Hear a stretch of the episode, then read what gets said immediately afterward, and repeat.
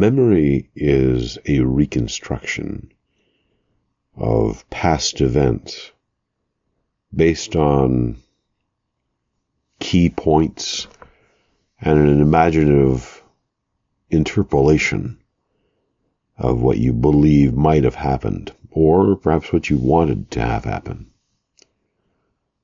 It's probably entirely unreliable in terms of telling us the truth of something, which isn't always what we need memory to do. Sometimes we don't need it to tell us the truth of something. We we only need it to tell us roughly the truth.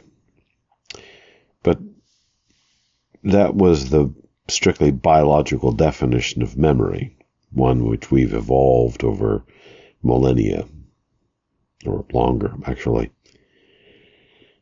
But then mankind created external memory with very first primitive scratchings on cave walls to finding different things that you could stain the walls with pigments, all the way through to what we have today.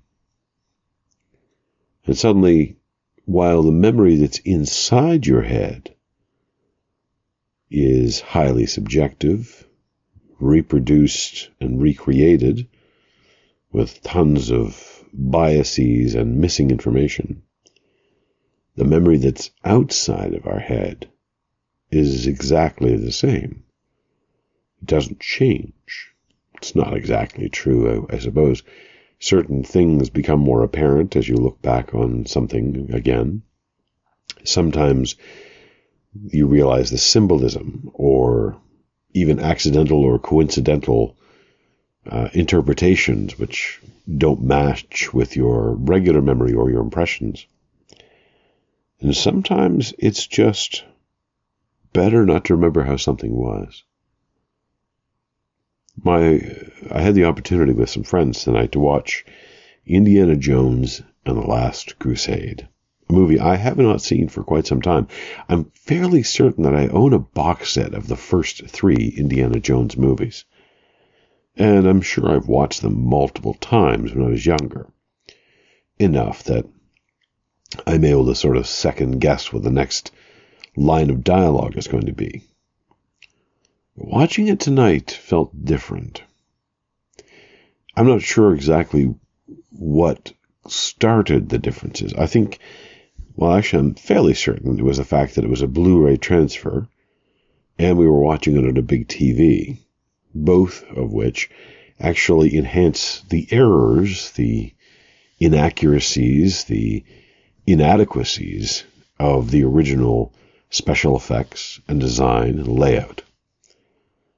What's really funny is I've watched black and white movies which are much, much older, and many of the same effects don't don't entirely become apparent. It's perhaps only because I can compare these movies in my living memory with what I'm seeing on screen. Now, don't get me wrong, I still laughed in many places at this action comedy. I still enjoyed the favorite lines and a few vistas we got a chance to see, some twists and turns. Actors hamming it up, actors with great chemistry. But I couldn't help but notice some of the artifice of it, which is strange.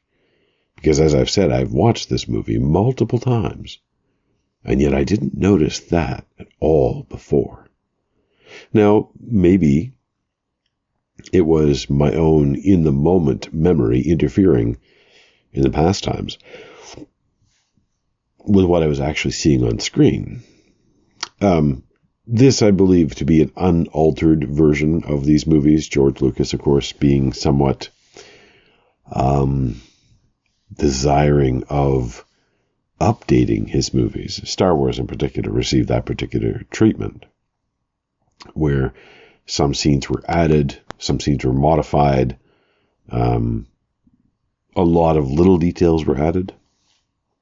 Little details I didn't notice that were missing and frankly mostly didn't notice were added. But I believe this to be the original cut. If they had, if he had wanted to change it, surely some of the effects would have been different. But it's funny too because that movie and the series of Indiana Jones is a sort of statement, uh, a, a, a, an attempt to pin down the story and style and image really in the mind of the writers of those movies of the pulp serials that came before. So, in a way, they are themselves transcribed memories made permanent, and yet, of course, not resembling the original, recreated. I'm not sure where I'm going with that, other than that, other than when I look back on my notes for different meetings and planning and all that, I'm trying to figure out which one of those two it is. Is this a perfect recording, or is this a recreation that I'm now interpreting? I'm not sure. Maybe I'll sleep on that. I've been wondering out loud. I am Mark the Encaffeinated One. I'm very tired. And I've got a long day ahead of me. But I think at the very end of it all, I'll talk to you again tomorrow.